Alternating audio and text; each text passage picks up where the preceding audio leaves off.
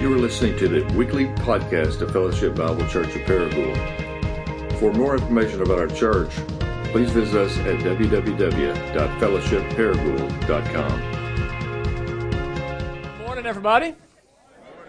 Good to see everyone. Hey, if uh, you have a Bible, let's go to Matthew chapter 6. Matthew chapter 6. If you do not have a Bible, that is okay. In just a moment, we'll put the uh, text on the screen for you. If it is your first time with us, welcome. My name is Jared. I'm one of the pastors here, and uh, you are joining us as we are in the middle of a series on the Lord's Prayer. We're just walking line by line through Jesus' model prayer for Christians so we can learn together uh, how we are to pray, how we are to commune. And it just is teaching us more about who God is and who we are in light of that, what we're called to do. And so, um, again, if it's your first time with us, I just want to say welcome. We don't really expect anything from you other than you just relax and expect to hear from God. Um, if for some reason you want to learn more about us, you can do that at our website, fellowshipparagould.com. Um, you can also uh, go on our Facebook uh, group. You can join our Facebook group. That's facebook.com uh, forward slash groups forward slash fellowship Paragould. And you can connect with us there or connect with me at the door, whatever you want to do. But uh, ultimately, the greatest way you can get involved is by plugging into a missional community. And uh, one of our pastors, Luke, will come up at the end and he'll tell you more about those. And so, again, I want to welcome each of you. Glad you are here. We are going to read together uh, the Lord's Prayer, just like we did last week. I think we can get that on the screen for you, I believe.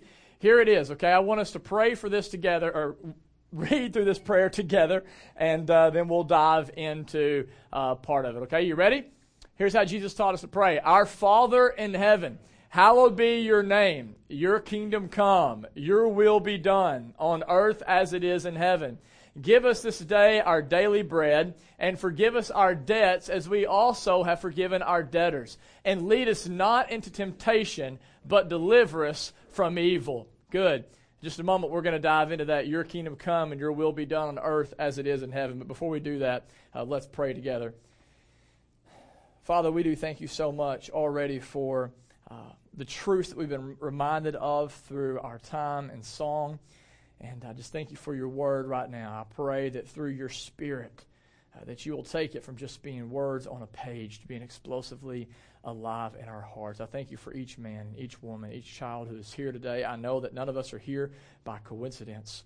And so, Father, I pray right now that you do what only you can do. And it's in Jesus' name that we pray. Amen. All right, I'm going to do something right now that I never dreamed in a million years I would do in a sermon. Okay? And that is I'm going to quote a song or lyrics from a song by Creed. Okay?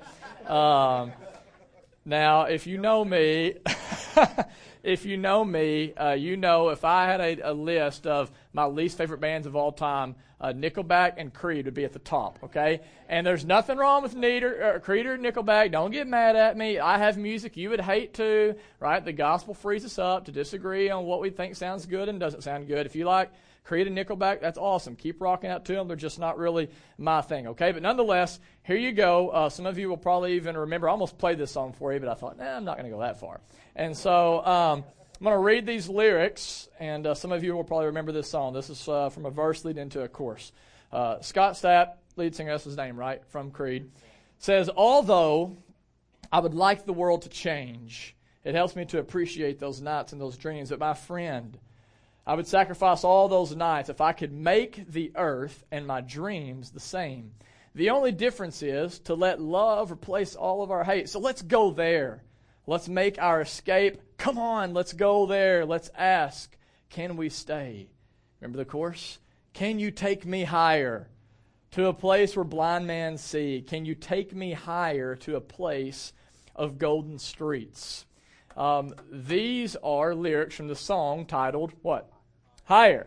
It's a song that put Creed on the map. And in fact, it was a song that in 1999 set a record on the mainstream rock billboards by sitting at the top of the charts for 17 straight weeks. And I believe this is not so much because it's just a beautifully well crafted song as much as the lyrics really just resonated with everyone. Because I think all of us in here know that this world is filled with suffering. All of us know that in this world we have pain, and therefore we long, as Scott Stapp said, to escape this place, right? To go to a world where there are golden streets, where blind men see, right? We long for a day when all sad things will come untrue. And you see, though these lyrics resonate with all of us, the problem is they're actually the antithesis of what Jesus teaches us to pray in the Lord's Prayer. Because in this prayer, what Jesus says for us is for the Christian, our desire should not be to escape this world, to go to some new world where everything is as it should be, but rather we should be praying, he says in here, that God would bring this world here. Uh, that is why he says when we pray, we should pray, Thy kingdom come and thy will be done on earth as it is in heaven. Now, for the majority of Christians, and, and probably the majority of us in here, when we think of the kingdom of God, isn't the temptation to think of some distant place in the sky somewhere out there? I think the temptation is to think of a place that is completely and always will be otherworldly. But according to the scripture, in places like Revelation 21 and right here in Matthew in Jesus' prayer, we see the kingdom of God is not simply a place that we are to go to, but is a place that God says, I want to bring here. It is a place where God's rule and reign is on full display.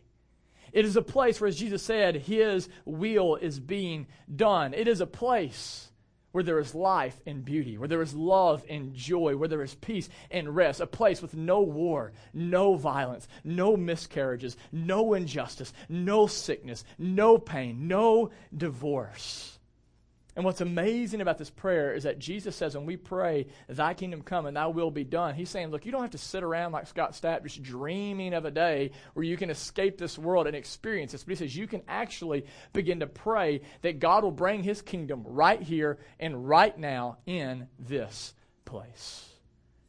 For some of you today, that seems like a pipe dream, doesn't it? It seems like a fantasy novel. But yet, as we dive into Jesus' life, we see that this is actually a message that is central to the life of Christ, and we see it's a message that, that comes up at the very beginning of his ministry. In fact, if you look at Mark chapter 1, in verse 15, when Jesus walks on the scene, this is his first big announcement. He says, The time is fulfilled and the kingdom of God is at hand. Therefore, he says, Repent and believe in the gospel.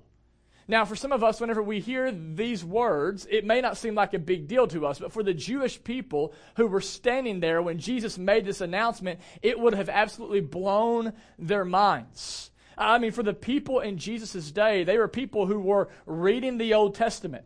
They were familiar with the dozens of prophecies that had gone before them of people foretelling about this new kingdom that is going to eventually come, a kingdom where they can be freed from oppression, a kingdom where they can experience the life that they have been longing for. They were reading prophecies like the one in Daniel chapter 2. And this is just one of them I want to read to you. I'm going to actually open it up in my Bible, Daniel chapter 2. If you want, you can turn there with me.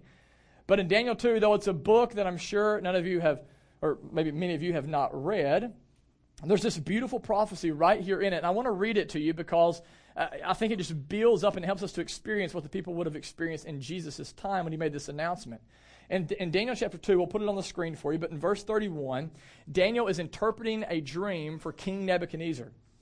And he says, You saw, O king, and behold a great image. The image, mighty and of exceeding brightness, stood before you. And in its appearance it was frightening. The head of this image was of fine gold, its chest and arms of silver, its middle and thighs of bronze, its legs of iron, its feet partly of iron and partly of clay. As you looked, a stone was cut out by no human hand, and it struck the image on its feet and the iron and clay and broke them into pieces. Then the iron and clay, the bronze, the silver, and the gold all together were broken in pieces and became like chaff of the summer threshing floors, and the wind carried them away so that not a trace of them could be found. But the stone that struck the image became a great mountain and filled the whole earth. Verse 36 This was the dream. Now we will tell the king its interpretation. Some of you are like, now, no, I've never read the book of Daniel. Right? Um, you, O king, verse 37, the king of kings, to whom the God of heaven was, um, has given the kingdom, the power, and the might, and the glory, and into those hand he has given wherever they dwell the children of man and the beasts of the field and the birds of the heavens, making you rule over them all. You are the head of gold. Another kingdom inferior to you shall arise after you, and yet a third kingdom of bronze, which shall rule over all the earth. And then there shall be a fourth kingdom. Remember that. There shall be a fourth kingdom. Strong as iron, because iron breaks to pieces and shatters all things. And like iron that crushes, it shall break and crush all of these. Now go down to actually verse 44. We're reading two more verses to you. Verse 44. And in the day of those kings, the kings of the God of heaven will set up a kingdom. Here's a fifth kingdom, right?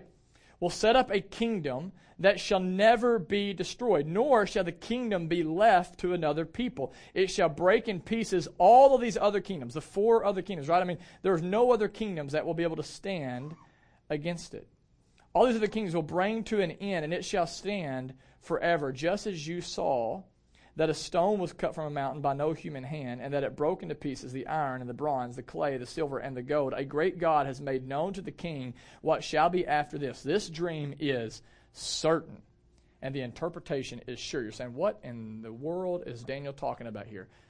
What he is saying is this, and this is hundreds of years before Jesus came on the scene. He says there have been, there will be four kingdoms that will come.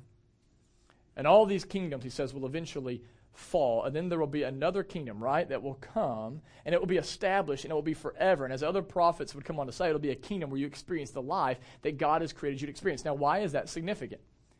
Because when Jesus came on the scene, guess how many kingdoms have come up to this point? Four. There had been the Babylonians, for those of you that are history buffs, the Persians, Alexander the Great, right, and the Roman Empire.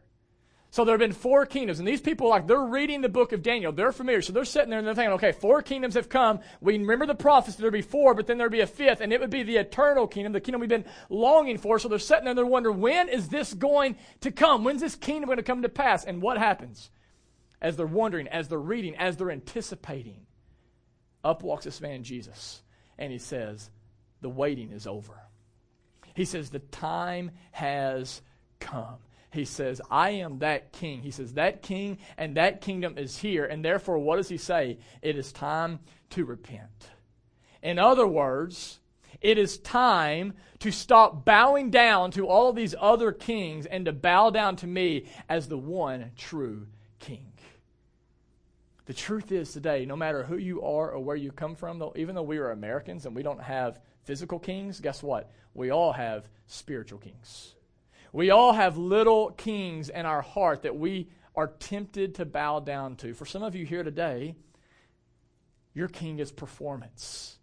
Your joy rises and falls off of whether or not you feel like you perform well, whether you feel like you're successful in how the world says or defines success. For others in here, your king is comfort.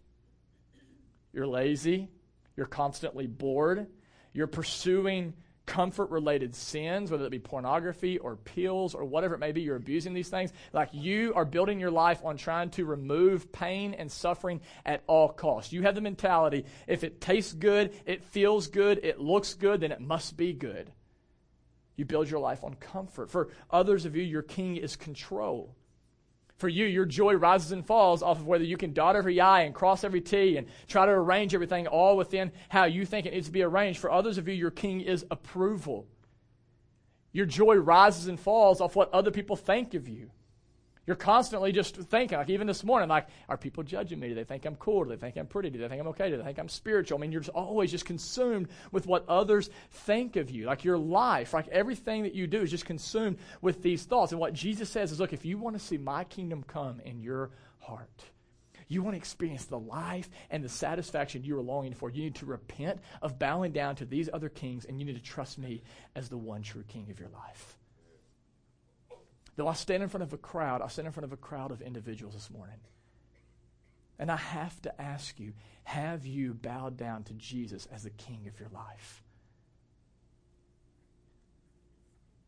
Have you come to a place where you have said to him, Here's my agenda? Take it.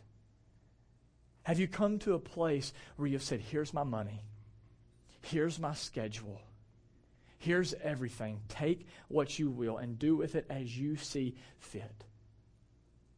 Or is it possible today that you're still bowing down to the king of performance, the king of approval or comfort or control? This morning, Jesus says, I am the true king. And he calls all of us to, to turn, to repent, to turn from these things that we are believing is better than him and to trust in him. That's why he says not only are we to repent, but we are to what? To believe. Uh, some of you here, you are still believing the lie that there are things in this world that will give you what only Jesus can give you. There are some of you in here today that are right now, when you look at what consumes your time and your money and your thoughts, you are living for a kingdom that, listen, guys, sooner or later will fall. And with all the love in my heart, listen, guys, I beg you today, some of you need to stop squandering your time. Stop squandering your money and your schedule. Stop wasting your life. Have you ever just thought about how short this life is? How many of you, I want to see a show of hands, how many of you know somebody right now who is dying? And I know, like, we're all dying, but how many of you know someone right now Okay, several of you. How many of you known someone in the past year that has died? All right, raise your hand. Okay, and, and many of those people, I'm sure we could say, have died at an age earlier than we thought. I mean, even this past week, someone called me and told me about a guy that graduated a year behind me and that was married. And just this past week, I mean, his wife was fairly healthy, but all of a sudden, like her, her sugar spiked, went into a cardiac arrest, and died. It's like 30 years old out of nowhere. And guys, life is short. I just want to ask you today, like, do you really want to waste your life on the American dream? Do, do we really want to waste our lives on things that are here today and gone tomorrow? Some of you, you are living your life for a world that is passing away rather than living it for a world that is coming to pass. And Jesus says it is time to repent and it's time to believe. And believe, just so you know, I'm not just talking about believing in your head. We're talking about here like believing in your heart. Do you understand the difference? Between believing with your head and believing in your heart. Um, let me try to explain it like this. Um, it is one thing for me to believe that when I get on a plane, it's not going to crash.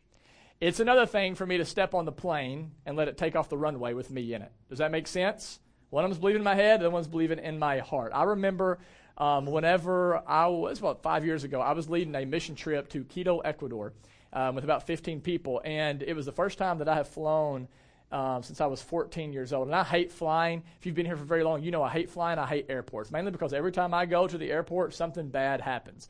And I get on a plane. Matter of fact, like, like uh, we, when we were flying to San Diego back in uh, January, I was with Rusty and Cassie and Megan, and uh, the night before, Megan's like, "Hey, I forgot my, I can't find my driver's license." So like that was like a crazy hassle. I mean, literally, if she would have had a shirt on that said ISIS, they would have treated her better than they did because she forgot her driver's license. It was crazy, kind of funny, but crazy to watch and see. But anyways, so like we finally get on the plane, and I hate getting on planes. I really do, like cramming into people next to me. Because think about this, people, you are breathing in everything that other people are releasing. Okay let that settle in. That's what's in my mind. So I'm sitting there, and, and something always goes wrong, and this time was no different. We're sitting there waiting for the plane to take off. All of a sudden, the pilot comes on, and uh, he says, Oh, we got a little bit of an issue. The engine's messed up. I'm like, A little issue? That seems to be a pretty big one to me, you know? And so um, we're sitting there. We had like a 15 minute layover between Dallas and having to get to California. And um, so I'm like, Man, we're going to be late. We're going to miss this. So I go up to our flight attendant and I'm like, excuse me, Mr. Flight Attendant, I'm a pastor. I'm heading to a pastor's conference, blah, blah, blah. It's kind of important that I'm there. Um, we don't want to miss anything. And uh, I said, what's the chances that we make our next flight? And he looks at me and he says, well, son, he said, if you were Jesus himself, you wouldn't make it to the next flight. I was like, okay, all right. And so, anyways, I kind of chased a rabbit. But the point is, I hate flying. Okay, I hate it. It's always a bad experience. And so, five years ago, when I'm leading this trip to Ecuador, um, I told my wife, I said, uh, this may seem selfish. I don't know if it is or not, but one of the reasons I want to lead this trip is because I want to know that my faith is real. The scariest thing in the world for me is to get on a plane and fly. It really is. I know some of you think it's stupid, but for me, that's that's what makes me anxious. And I said, you know what? I want to go. I don't want to be these people that just say I have faith. I want to act on it. Right? That's what Jesus is talking about here. He's not talking about lip service. When Jesus says believe in me, he's saying get on the plane. And for you, maybe it's not like a physical plane, but he's saying, you know, that you need to act on what you say you believe. For some of you in here, you say you believe, but if you can be honest, whenever you look at your wallet, you don't believe. Some of you, you say you believe, but when you look at how you spend your time, you look at what consumes your thoughts, the truth is you do not believe. And this morning, Jesus says it is time to repent and believe in Him, to trust that He is the one true King, to go from bowing down to the things of the world to bowing down to Him, to submit all of life to Him. Jesus says this is what has to happen if you want to experience His kingdom come in your life. This is the way that you can experience peace now. It's the way that you can experience joy now. It's the way that you can experience life abundantly now. And I know for some of you, you hear that and your heart still seems somewhat cold and resistant because maybe you hear all this kingdom talk and you're like, Jerry, to be honest, I still have my doubts. I mean, if God's kingdom really can come right here and right now, then why is there still so much death and disease? Why is there still fights and famine? Like, why is it so many other Christians, like if God's kingdom is marked by love and joy and peace and rest, why do so many Christians seem to be the complete opposite of that? What's the answer? Is this a pipe dream? No. See, the reason that we still struggle with these things is because the reality is, though the kingdom is here, though we can now, because of Jesus, experience it, we cannot yet experience it in full. Now, without confusing you, this is what theologians call the already and not yet. And let me explain this to you. When Jesus came to this earth, he inaugurated the kingdom. He began to bring the kingdom, the future, into the present. But it is not, the Bible teaches us, until his second coming that we can experience his kingdom in full. Okay, this is called inaugurated eschatology. You know, say that with me? Inaugurated eschatology. If somebody asks you today, what did you learn? You can say that. I learned, talked about inaugurated eschatology. Um, does anybody know what eschatology means, by the way? What does it mean? Anybody? Somebody? The study of the end of times. Way to go, Pastor. Um, the study of the end of times. Okay? What it's talking about here, inaugurated eschatology, is whenever Jesus came with his first coming again, he began to bring this about.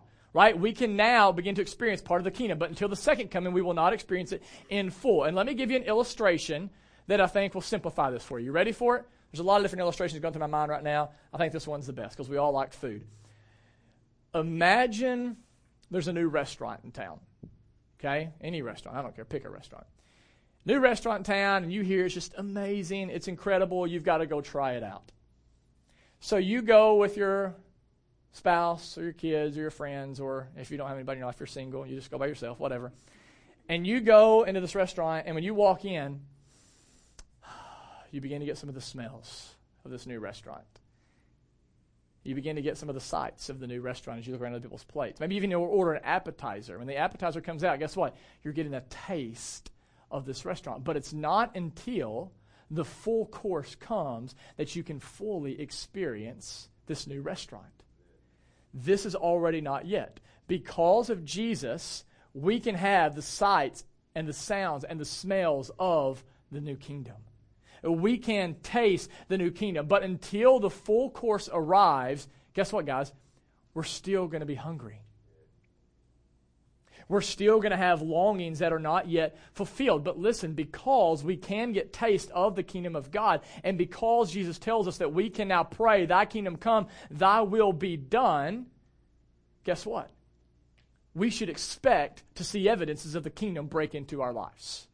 We should expect to see pictures. We should expect to get a taste of what the kingdom of God is like here and now. Because Jesus teaches us to pray, Thy kingdom come, you know what this means for us? We should expect for people to be healed.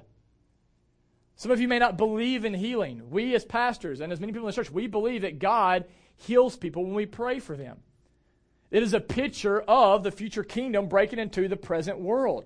Guys, in the kingdom, guess what? There's not disease. There's not death. There's not darkness. There's not all this junk going on. Our bodies aren't breaking down. And when we pray for healing, that is the way we are saying, I'm praying, Thy kingdom come and Thy will be done right now in this person as it is in heaven. And some of you, like, that may be weird to you, but I mean, we've seen it happen over and over again. I mean, I could give you story after story after story. I, I think about Kara, who's here right now. And uh, are, are you here right now? There you are. How far along are you, Kara? Almost five months. Okay, so this is miraculous Five months ago, Dustin and Kara had been trying to get pregnant for a while. I don't know how long, but for quite a while. And they were going to the doctor trying to figure out what's wrong. Why can't we get pregnant? Doctor's like kind of baffled, like, here, try this, try that, but nothing's working. She calls for the pastors to come. We go, we lay hands, we pray for healing, we pray for God's kingdom to come. And within like 24 hours of us praying, God blesses her with a child. How do you explain that? How do you explain whenever, I mean, you know, Emma's in the hospital and we're up there in Little Rock and Julie's like, hey, we've got probably maybe another 14 days because they can't figure out what's going on with this bacteria in her lungs. And me and Megan and my kids and the Wilkins, we just pray over Emma. And the next day the doctor comes in and says everything's good, she can be released. How do you explain that? How do you explain Stacy Ashcraft, who, what was this, like a, a couple months ago? Right? Found out she has this massive tumor in her stomach, gets it tested, comes back, they say it's cancerous. She calls on the elders. We go and we lay hands on her and we pray. She goes to have surgery. I think it's the next day. And they look and they say, actually, there's no cancer. How do you explain that? Guys, it is the kingdom of God breaking into this present world. We should have confidence that when we pray, Thy kingdom come, Thy will be done, we will experience that. And not just in like physical healing, but think about this as missional communities. When we go out, we should go out in confidence that we're going to see lives change now. We should go out in confidence, right? That we're not on the defense, we're on the advance, right? Like that we are going to be able to see the kingdom advancing. And just a couple verses after this one that we read, where Jesus says, Repent and believe for the kingdom is at hand, in Mark chapter 1, verse 17, he says to the same group, Now follow me, follow me, commune with me, be with me, and I will make you fishers of men. It's the same thing that Jesus told him in Matthew chapter 28 before he ascended to go back with the Father. If you remember, he said, All authority on heaven and earth has been given to me. Now go, therefore, and make disciples of all nations, baptizing them in the name of the Father, Son, and the Holy Spirit, teaching them to observe all that I've commanded you. And behold, he says, I'm with you always to the end of the age. And then in Acts 1, what does he do? He breathes the Holy Spirit on them, and you see these impossibly slow witted, moron, just disciples turn the world upside down. It's crazy. It's unbelievable. We should have the same confidence today. When Jesus says, Pray, thy kingdom come, thy will be done, he's not just talking about personally within us, but he's saying, You can be a part of this work. Not because of your power, but because of his power. And we need to get that today. If we go forward trying to bring forth the kingdom in our power, it's a suicide mission. That's why we need the Holy Spirit. And I'm so thankful today that we are seeing evidence of this kingdom work in our city. Isn't it amazing to think about what God has done? I mean, I'm telling you guys, for those of you involved in missional communities, God is using you to change the culture of the city. He really is.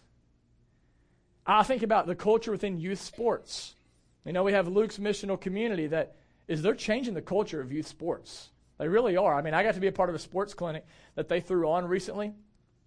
Um, the Paragould coaches and tech coaches came and like taught other coaches how to instruct their kids from Paragould Youth Baseball, these volunteers. So they had like 35 coaches from Paragould Youth Baseball show up for this event. They had like 60 something kids who showed up to learn some of these drills. And at the end, I got to get up and share about the importance of not just investing in baseball skills, but investing in eternity. I mean, it was a phenomenal event. Uh, they also have started this, this ministry called Locker 1034, where basically you get free sporting equipment for your kids. So that way there's no kid in Paragould right now. If, if any kid that wants to play sports in Paragould, guess what? If they don't have the money to get the stuff, they don't have to use that as an excuse not to play because Locker 1034 gets all of the gear for them for free. Isn't that amazing? I think about Restore that gives away thousands of pounds of food. That's a picture of the kingdom of God to come. I think about, um, you know, the, the, the MCs we have that are invested in the foster care system to make sure that, that people are being supported, that, that we're able to come alongside those who are maybe without healthy family structures at the moment to make sure that they're being cared for well. That's a picture of the kingdom of God breaking into the present world. I think about our new, one of our newest missional communities at Belle Mead At the nursing home, has it ever crossed your mind how weird it is for a group of young people to want to go invest and love on people in a nursing home whenever they know they really have like no grandparents or nobody even there that they knew? What is that all about? It's a picture of the kingdom of God coming here. Whenever, as Zach said, they go and they take cheese balls and they drink root beer, right, with people that are there. That's awesome. I mean, these are people in our society that are often like the forgotten ones. Many of them, they're discovering they lay in a bed without anybody, any family or friends, just waiting to die, and yet they're coming around and loving on them. How much you think that means to them? What kind of picture do you think that shows to the workers that are at the nursing home? I could go on and on. I think about even our missional community. I mean, not only are we trying to love people outside of our homes, but we're having those who are considered to be outcasts, the broken, the burnout, the hopelessly lost around our own dinner tables every Sunday night and sharing a meal with them. I mean, a few weeks ago we had eight adults or seven adults and one teenager go through the baptismal waters talking about how Jesus had changed their life. Over the last three and a half years, we've had over 30 people who have testified to this. And these aren't just people who came and marched off a list, and many of them are still here today to testify to what Jesus has done for them. You, through the power of Jesus, are a kingdom presence in this city. And it's beautiful. And as a result, guys, lives are being changed. Is there still brokenness? Yes. Is there still pain? Of course. Are we all still a work in progress? Are we? Yes. We all have baggage. We're all wait, still waiting to be made right. But listen, because of this prayer, Jesus says, as we continue to work out the gospel, as we continue to try to seek to live as a, as a community of life on life, life in community, life on mission, we can see the kingdom of God come. We can see God's will being done in Paragould and in Jonesboro and beyond, just as it is in heaven. We have seen God do so much in such a short time here, and my prayer is that this is only the beginning. My hope from the time that we had eight people in our church four years ago, one missional community of eight adults, is that eventually we would have one missional community per thousand people in this city. When I think about these missional communities, you know what I think? I think they're like these little kingdom outposts, is really what they are. It's God's kingdom just infiltrating the city in all these different areas, whether it be Labor Park or youth sports or the nursing home or wherever it may be. And my hope is that we will continue to establish these, and as a result, we will see more disciples being made, more lives being changed as the kingdom continues to break into this present world. For some of you here today, you come here each week, and you're so faithful in attending, and we're so glad that you're here. And maybe you even kind of show up at an MC meal every now and then. I don't know. But it stops there for you. And I don't want to guilt you for that or shame you for that. I just want you to know God has made you for so much more. Are some of you bored with the Christian life? Because this is not boring work. Jesus today calls you to turn for living from living for this little bitty kingdom that eventually is going to fall and crumble to living for this eternal kingdom where he is ruling and reigning. He calls you today to stop believing in the lie that there is something guys you know this, come on. You know there is nothing else out there that you can build your life on that has satisfied you to this point. And Jesus calls you today to stop feverishly looking for satisfaction in those things and to turn to trusting in Him and then, as a result, turn to being a part of his kingdom work in others. Only under the rule and reign of Jesus, I promise you guys, I promise you, and I'm not having to make this up, you know it's true. Only under the rule and reign of Jesus can you experience the abundant life that you have been longing for. Some of you here today, you want abundant life so bad and you hope this is true, but you're not experiencing it. And maybe for some of you, I don't know, you're like a notch below desperate right now. I don't know what's maybe going on in your life, whether it's financial or what it may be. Maybe for some of you in here, like you long for this life, but it's just not reality for you because maybe for some of you, there's major physical problems going on in your life. You're having health issues and it's just it's, it's frustrated you it's discouraged you. I mean, the doctors don't know what to do. You don't know what to do. And I just want to encourage you to do something this morning. In just a moment, like myself and Luke and Rusty will be up here. This we're always available to you. But I want to encourage you. The Bible says in James, whenever you're sick, call upon the elders. And if you're battling with something, if there's some sort of physical illness right now that's keeping you from really experiencing the life that you are longing for, I want to encourage you to step out in faith in just a moment when we sing a song and let the pastors pray over you. To pray and ask God's kingdom to come right here in your life. And guess what, guys? Sometimes when we pray these prayers, people don't get healed every time, right? But Jesus is still on his throne. And we pray in that moment, expecting that maybe we'll get a taste of the kingdom in that moment.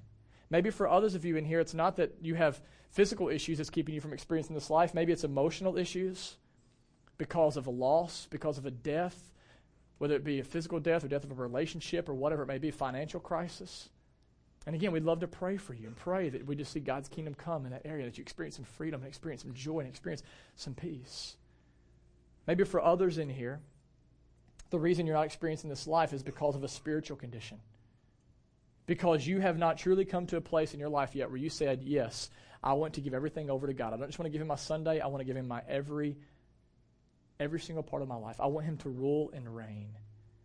What I would encourage you to do this morning is through the Spirit, ask the Spirit to reveal to you what are some areas of my life that I'm not allowing God to rule and reign? What are some areas that I'm not submitting to Him yet? There are some of you here, though you look really good on the outside right now. Your soul is shriveling up on the inside. And maybe it's because you are hanging on to things that you know that Jesus has said to let go of, to stop trusting in. My hope today is that none of us will leave here in despair. That you will realize no matter what you're going through or where you are, you can take your life to King Jesus. And he is the only king who is good, who is right, who is perfect, who is gracious, and he is merciful. When you take your sins, when you take your struggles to him, you can trust that he will begin to bring his kingdom to bear in your life. And then, out of joy and out of peace and out of an overflow of what he's done for you, you can begin to be a part of bringing his kingdom to bear in the lives of others. What I want to encourage you to do is just kind of sit here for just a moment. I want to ask our band to go ahead and come forward, if they will. And um, some of you are heavy right now. Some of you are experiencing a lot of pain. And I just want you to know that as your pastors, we are very sensitive to that. And I just want to take a moment to pray over us. And then, like I said, if you want to come forward and you want to ask, I'll be up here, uh, over here on the side with Luke. I think Rusty will be up here as well. You can come. We're going to pray for you. But right now, let me just pray over each of us. Father, I do thank you so much that we can experience your kingdom right now. I pray for the person who is here, who is still living for a kingdom that is falling apart even right now before their eyes. And that's why they're anxious. That's why they are worried. That's why they are burnt out. That's why they are struggling. I pray for this person specifically. I pray that you, through the power of your Spirit, that you will make the gospel alive in their hearts. Father, if there is someone who is here today who does not know you as King, I pray that you will help them to see that you are better than any other king. And that as a result, they will turn from bowing down to this thing to turning their entire life over to you and experience the abundant life that you have for them. And it's in Jesus' name that we pray. Amen.